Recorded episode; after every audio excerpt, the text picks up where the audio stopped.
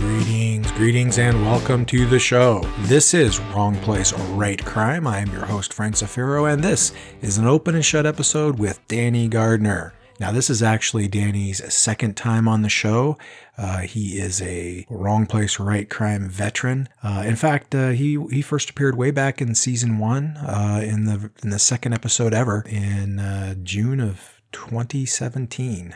Uh, we talked about uh, a lot of things, actually, as a, as a really wide ranging episode.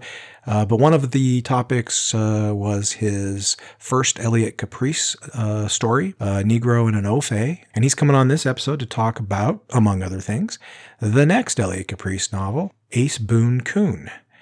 Uh, now, I made no secret to him when we've spoken both on mic and off uh, that it's a little uncomfortable to to use those titles as a middle aged white guy. Um, but uh, you know, when you talk to Danny about uh, issues of race, it's an easy conversation to have and a hard conversation at the same time, as I think you'll see. Uh, easy in that he, he certainly uh, has respect for the people that he's speaking with and for for people on all sides of the discussion. Um, not easy because of the topic itself and what he what he discusses, and and so uh, you'll get some of that in this episode, and you'll get to hear uh, about Elliot Caprice's newest adventure uh, in this sequel, which is uh, published by Bronzeville Books. Now, but before we get to Danny, I do need to remind you that Wrong Place, Right Crime is proudly sponsored by Down and Out Books. Down Out Books is a mid sized publisher of crime fiction, most of it from the darker and grittier end of the spectrum. Now, if you dig that, you can learn more at their website, downandoutbooks.com. That's down and out books, all spelled out, dot com. Down and Out Books. Take the journey with us. All right, well, let's dive into the interview with uh, Danny Gardner, uh, uh, his welcome return to the show, and we'll see you on the other side. Well, hey, Danny, welcome to the show. Thanks, Frank. Good to be here. Actually, I should say welcome back. You were one of my very first guests. Yeah, yeah, I was, man. It was really cool. I remembered. Uh, it's like you're always there for me when I got a new book, man. So it's, you know, it was really exciting when, when we got back together. Well, if people uh, uh, enjoy this interview, they should go back and check that one out from season one because it was a wide ranging, long, and very enjoyable discussion. uh, some serious stuff and some laughs as well. So uh, I'll just I'll just pimp that a little bit for for folks that want a bigger taste of Danny Gardner. But uh, for this open and shut episode, I think we want to dive straight into the fact that. Uh, you have uh, recently released the second in the Tales of Elliot Caprice. Yes. Ace Boon Coon is the name of this book, and uh, and I got to tell you, man, I've told you this off air before, so it won't come as any surprise. But like when you came out with the first book, A Negro and an Ofay, I was a little bit uncomfortable reciting that title as a middle aged white guy from the Pacific Northwest. And then you come out with the sequel, and I'm like, Danny, that's not better. That's worse. That's, that's... but I suspect that there's an intent behind that that's uh, actually rather, uh, rather smart. Maybe you can talk about that. Yes, yes. Well, um, first off, man, you know, it's a lot of well mannered titles out there and I'm trying to get noticed in life. You know, uh, John Layman Gardner, who hailed from Tacoma, Washington, he he beaten every Gardner males. Make yourself distinct from others. Set yourself apart. Don't get caught in groups. Try to stand apart. And so, you know, I, these titles they come to me uh, often in my mother's sounds in my in my mental ears and because she was irreverent and irascible and just never said the right thing at the right moment ever. Just that was my mom, and she had a powerful whiplash tongue, man, and she put it on you. And I just, I get to writing and I get to believing what the title is, and I get to saying it's some other thing, and then my attitude kicks in, and when the attitude kicks in, I just a theme hangs over me, and then my themes have languages, and so you know, with the a Negro and an Ofay, I got a I got a mixed race protagonist in a mixed race world in a crazy mixed up city, Chicago, 1952. And he's in search of who he believes to be a white guy and a black guy who are causing hell and dropping a couple of bodies. You know, one of them even in his uncle's barn.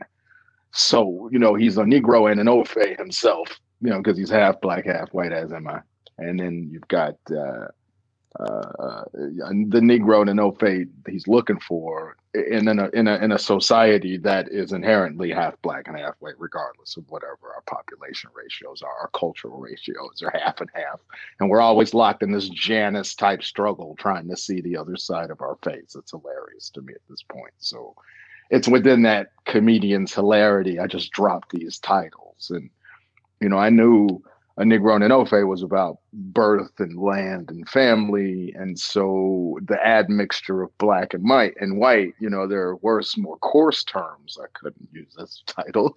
So I went with a Negro and an Ofay because the Negro and, you know, these white folks would have just been a little too much space on the front of the book. But, you know, at uh, Ace Coon was just the only thing I could title the book since it was a book based upon uh, notions of friendship. And the distinctions of uh, that humans make amongst themselves when we're really from the same population centers.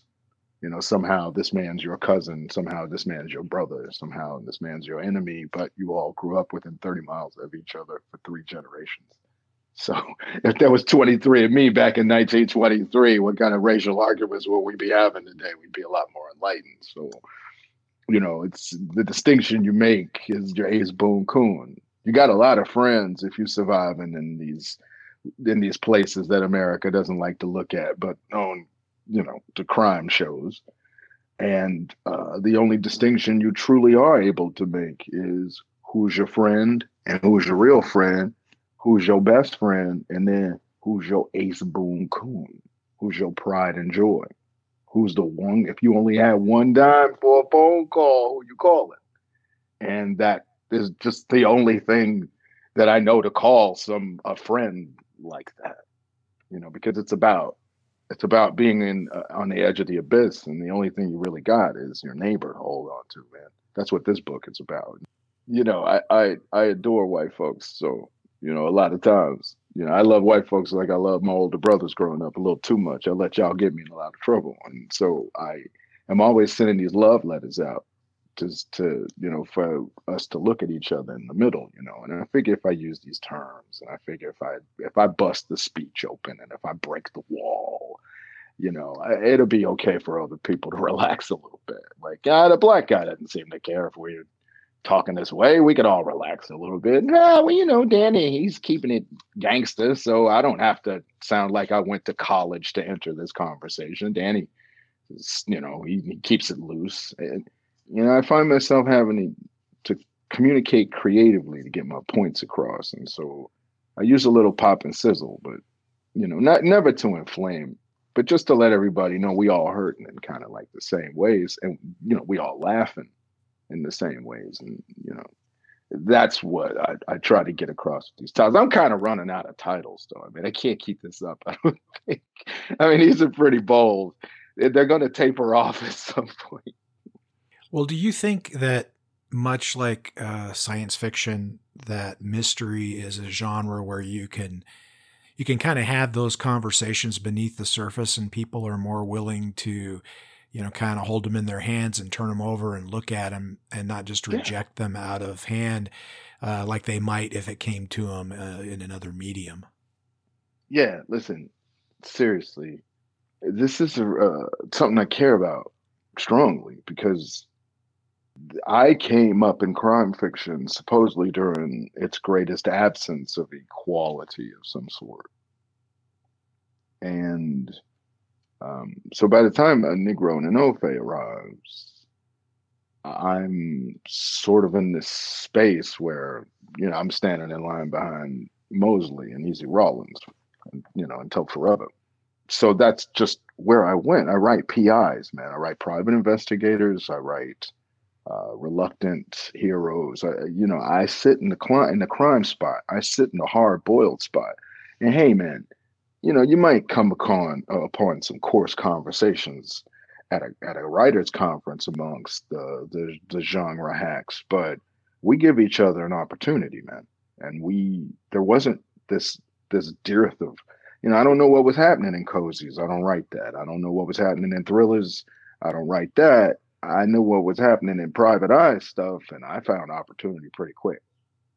And so, uh, in the spirit of that, I found myself mixing it up with folks who, you know, hadn't really considered mystery from a Black American centered, uh, you know, uh, uh, uh, paradigm.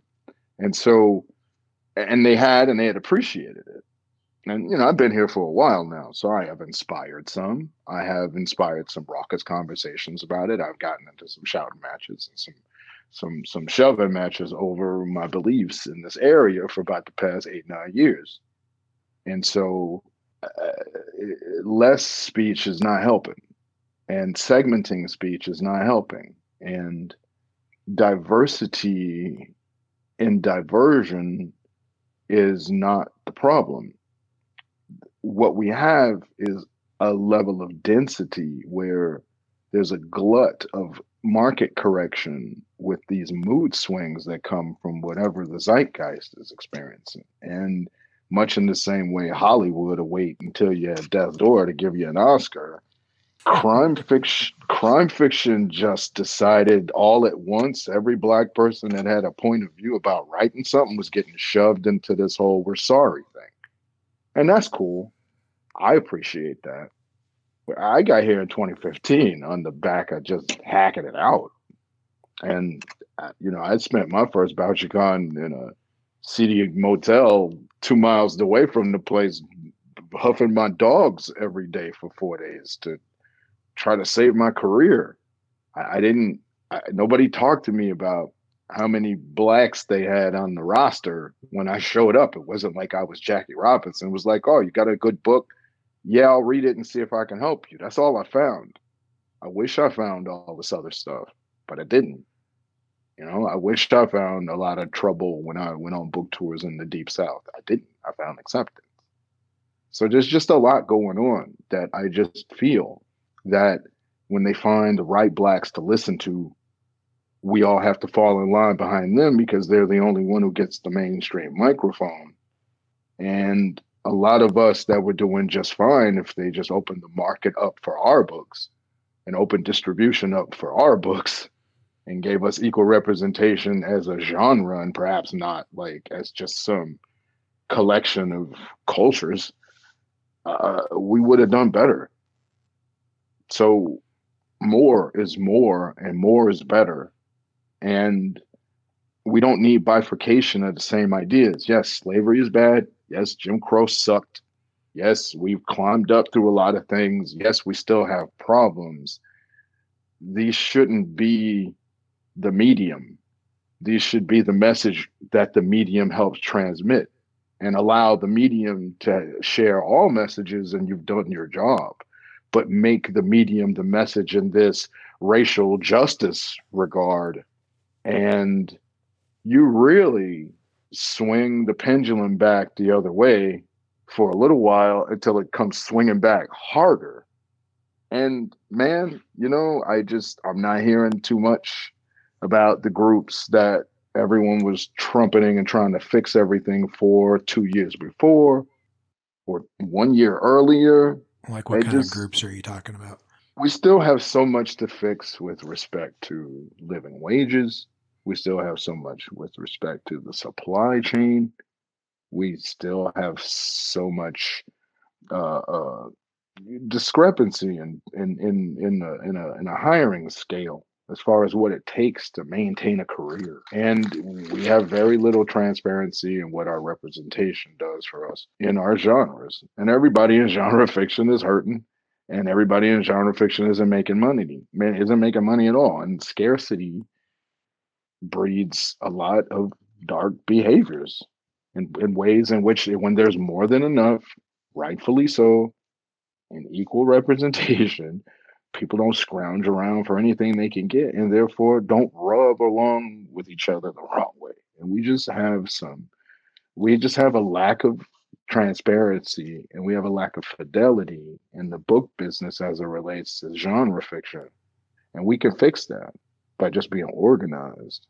But I don't I don't feel it's fair to organize around ideals of racial limitation because I just didn't find any limitation. But maybe it's because I didn't go looking for any. I was just trying to get a book out. Well, you're talking about things uh, that are going on today, and rightfully so. Mm-hmm. Uh, but you set Elliot Caprice very firmly, you know, like half a century ago, uh, a little more than that. What was the reasoning behind that? What was the purpose of, of, of doing that? Is that just a time period that interests you, or did you feel like you could get your message across better uh, if you put it in that time period? Well, that's that's the thing, and there's the distinction that I mean to draw between my work and work that responds to racial situations rather than just centers itself in its own voice and takes its chances like mine does. Is I I, I only have what I have. Like these these are my grandparents. These are the stories about my uncles. Like some of these guys are named after cousins in my life. I it's my grandfather's story. It's how he made it from Thomas County, Georgia, you know, during the uh, Thomas County riots. And, you know, got burned out of one town as a two year old and wound up becoming the captain of two firehouses on the south side of Chicago as a 32 year old. And, and, you know, World War II. And so these are things that give hope and rise to people because it's already in your history, it's already in your makeup. Yeah, I understand. I got a little bit of a Black Siddhartha thing going on. I grew up on the south side of Chicago, across from 95th and Halsted, you know, Obama's fateful corner at church and, you know, all of that. And, you know, it was an idyllic neighborhood, Washington Heights, and I was raised with a lot of culture. I mean, Carter G. Woodson was my public library, and it, it's still to this date the largest Black history collection in the world. And I was just across the alley, man. And yeah, it was the library, so I never had to go home, you see. And so I've had it good. And then, you know, you grow up and you live your life and you know, you start venturing outside of your your zone and your parents' protection, and then you realize, hey man, not everyone's got it like I have it.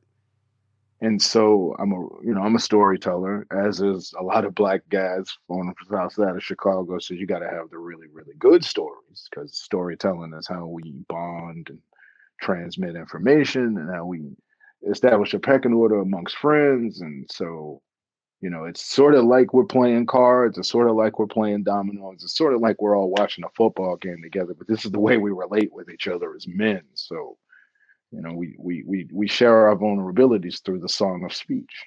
And that's all I wanted to do.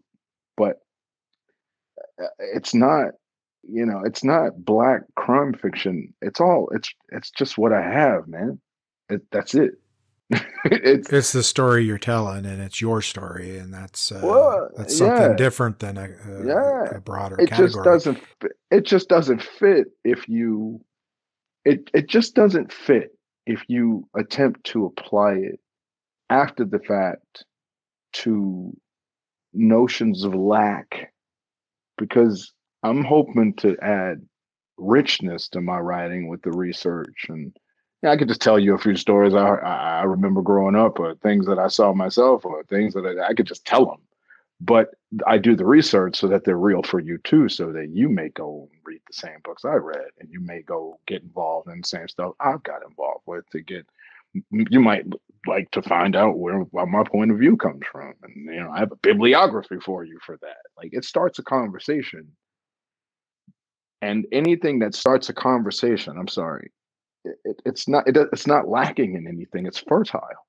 And as long as we have fertile conversation we have means and power to fix what we are experiencing. So sometimes i'm a little lost about what the problem is. We're get we're doing it let it let us do it you know if that makes sense it does make sense as part of doing it you uh, are instrumental in uh, a new publisher, um, not brand new. You've been here for a little while now, but uh, fairly new, mm-hmm. Bronzeville Books.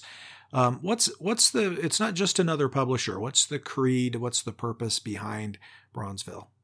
Firstly, I knew up front what I was walking into because uh, with, with the streaming and rights management and the development of little ideas that we get that we can't go to sleep until we get them out called our stories and now it's content. And now it's you know it's it's you know properties and intellectual property. I i knew the business was turning to that around the same time i showed up to my first crime fiction conference. And I was just looking to do something else other than that. Having lived and worked in in uh, in Southern California in, in, the entertainment business for 20 years, and I, you know, I came for the quieter.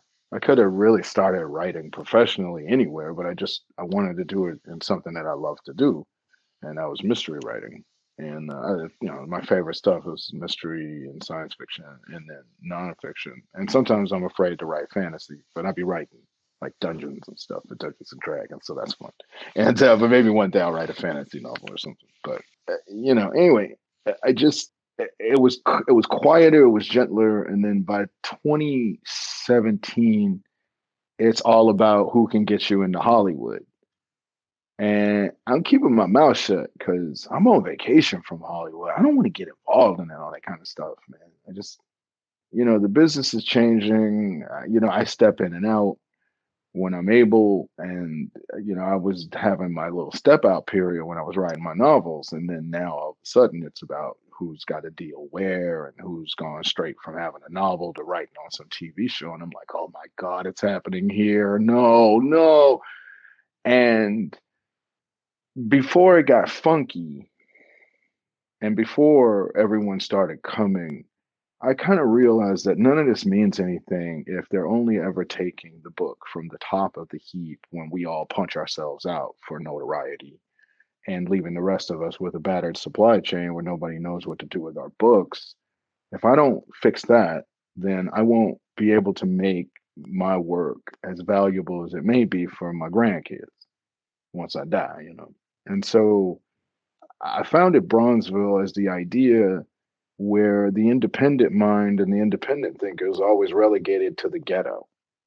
You know, I found three literary fiction writers, Nikki Dolson, Gail Massey, and Tasha Keeble, lamping around crime fiction because in crime fiction, it was safe to be women with these ideas and then they're turning in their manuscripts and i'm looking at the most beautiful literary fiction in the world and the reviews are coming back in and folks are saying this is amazing. What were you doing selling it as crime fiction? And it's just that well you know that's where people find acceptance in the fantasy in the approximation of life. It's like it's okay if your black person is a superhero in fantasy because there's no chance of that happening in your reality. It's okay if you know a, a uh, you know a, uh, a, black person has to you know watch a black girl get married to a white guy in some Disney thing because you know that's just Disney. That could never happen in my house. It's like, man, come on now. We're all done with that. It's all over with.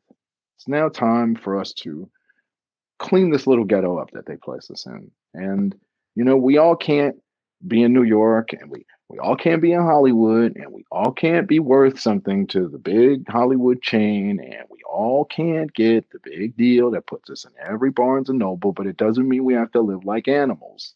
And that's what they said in the neighborhood of Bronzeville back in the Great Migration, which is during the, the real hard whip end of the tail of the Depression the economic value of life in America was so low, nobody could stop, find the time to tell a black person what they could or couldn't have. So we started just migrating the way the work was, and they needed us. And yeah, they bombed out the South and sent all of its low end labor uh, to the North, but they didn't realize as they gave us them good Chicago public school educations, we become millionaires on our own. And so those folks weren't getting running water. Those folks weren't getting pavement. Those folks weren't getting city services. And so they built them for themselves, went to City Hall and said, Well, we already set it up. Now you take care of it with our tax dollar, or we could just tear it up again. And that's how the neighborhood, that's how the black belt, you know, which was the which was the worst part of the Chicago migration path, became capital B Bronzeville and a symbol of black pride and American pride and fascination from about 1923 to about 1952. And you know, you got Lena Horne, she's the Bronze Venus. Everybody's calling themselves bronze. You got Miss Bronze beauty pageants all over the nation. Be, in between being colored and Negro, we were bronze for about 30 years. But that ideal of leave me alone, and you don't want me to be in your reindeer games. There ain't enough room for me and Walter Mosley on your shelves, and that's fine. I'm gonna go to these 35 independent bookstores and I'm gonna have my own thing and bye bye. Don't come looking for me though, because I'm doing my own thing over there, and I already fixed up my own thing for myself. I said no, thank you. I need to clean up right underneath my own feet first, and that's what I did with Bronzeville. And everybody thinks it's about something it's not. It's not about race. It's not about segmentation. It's not about adding differentiation. It's about saying, hey, the way Danny writes and the way Danny thinks and the way Danny cares for people, you know, to whatever degree of effectiveness one may argue, is encapsulated in a company that has their ear out for what you're trying to do with your work. And when you are able to command the speech inside the mind of a human being with your work on the page, if you're really trying to get that person to come away with something, that's what authenticity is, nothing more. And if you authentically want your work to put something inside of the being of the person who reads it, then there's a very limited space and place and time for you to do that. Better you come do it with some folks who want the very best for themselves too, enough to go give it to themselves if nobody else would. That's what being bronze is. You bronze it your damn self. Polish it your damn self. That's all it is. And it's working. Like it's really working. And I'm very blessed. I'm very happy. There were moments, especially during the pandemic, where we took big hits and a lot of things went topsy turvy. But the fact that we're here and Bronzeville lives and we're actually doing good things for a diverse number of people naturally, I just got to figure it's fertile and therefore it, it's it's right to exist and it just gonna, it's going to stay that way. Right now we got titles. We might grow. We might have a lot more next year.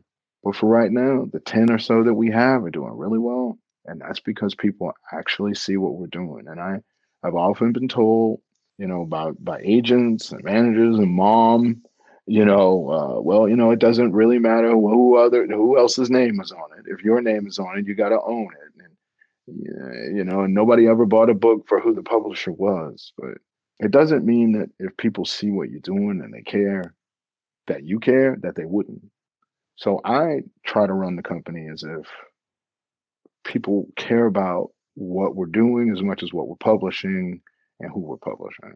Even if I even if no one else does, I make certain I feel as if they do. And that's been working. And we're nationally known now. We got a little love in the New York Times for, you know, Les Edgerton and we've gotten nationally reviewed across the board and our authors are going on to do nice things for themselves and that's what you want in a fertile publishing environment. And my current concern is just, am I able to help it grow and do the best I'm able to do to keep it going? But it it's here and it's doing well, but it's for everyone. But you know, you got to come with that real stuff. you know. Well, uh, it, helping it along is the new Elliot Caprice novel, Ace Boon Coon. Mm-hmm folks. The, uh, the, the author is Danny Gardner. And uh, hey, Danny, I want to thank you for coming on the show.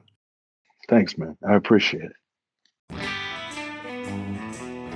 All right, folks, there you go. Danny Gardner, always very forthright, willing to talk, uh, entertaining, articulate uh, thoughtful. And, uh, you know, when I first started this show and he agreed to come on it, um, I thought that was uh, uh very supportive of him. You know, it was a brand new podcast. Uh, nobody had heard of it. And uh, he didn't hesitate to come on. And, um, and we had a tremendous conversation. I had to encourage you to go back to that second episode and give it a listen. Um, maybe excuse any of the production value issues that you might encounter, but the conversation is stellar and he has a lot of things to say.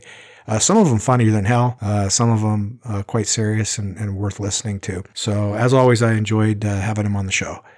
Uh, next episode uh, is another re- repeat performance. We're going to talk to Michael Pool, uh, who came on uh, back in April of 2019. It's episode 40 if you want to catch it, uh, talking about his book Rose City. Uh, since then, he's written a number of books, Throwing Off Sparks, um, and a Rick Malone novel, One Way Out. Um, and, and he's going to talk about Rick Malone and One Way Out, but also about the new episode of A Grifter's Song, Rocky Mountain Lie uh, which, in addition to featuring Sam and Rachel, uh, has a little bit of a crossover with his detective Rick Malone as one of the point of view characters. So that is next episode on Wrong Place, Right Crime. As a Zafiro news for you, if you're listening to this the day it comes out or the day after, my short story collection Dead Even is currently free on Amazon, and the rest of the short story collections uh, No Good Deed, The Cleaner, and Sugar Got Low are all 99 cents. And the 99 cents ones will remain at that price uh, through Saturday. Uh, so pick those up if you're interested. If you're hearing this at a different time, sorry you missed the deal, but uh, you can always follow me on Facebook, Twitter, or my newsletter. Uh, all of which you can link to through my website at frankzafiro.com. Uh, I'd like to say thank you to Danny for coming back on the show, Down Out Books for being a great sponsor, and to you, the listener, for once again firing up this podcast and uh, supporting it like you do. I really appreciate it. Michael Pool next episode. Until then, this is Frank Zafiro reminding you that sometimes you gotta be in the wrong place to write crime.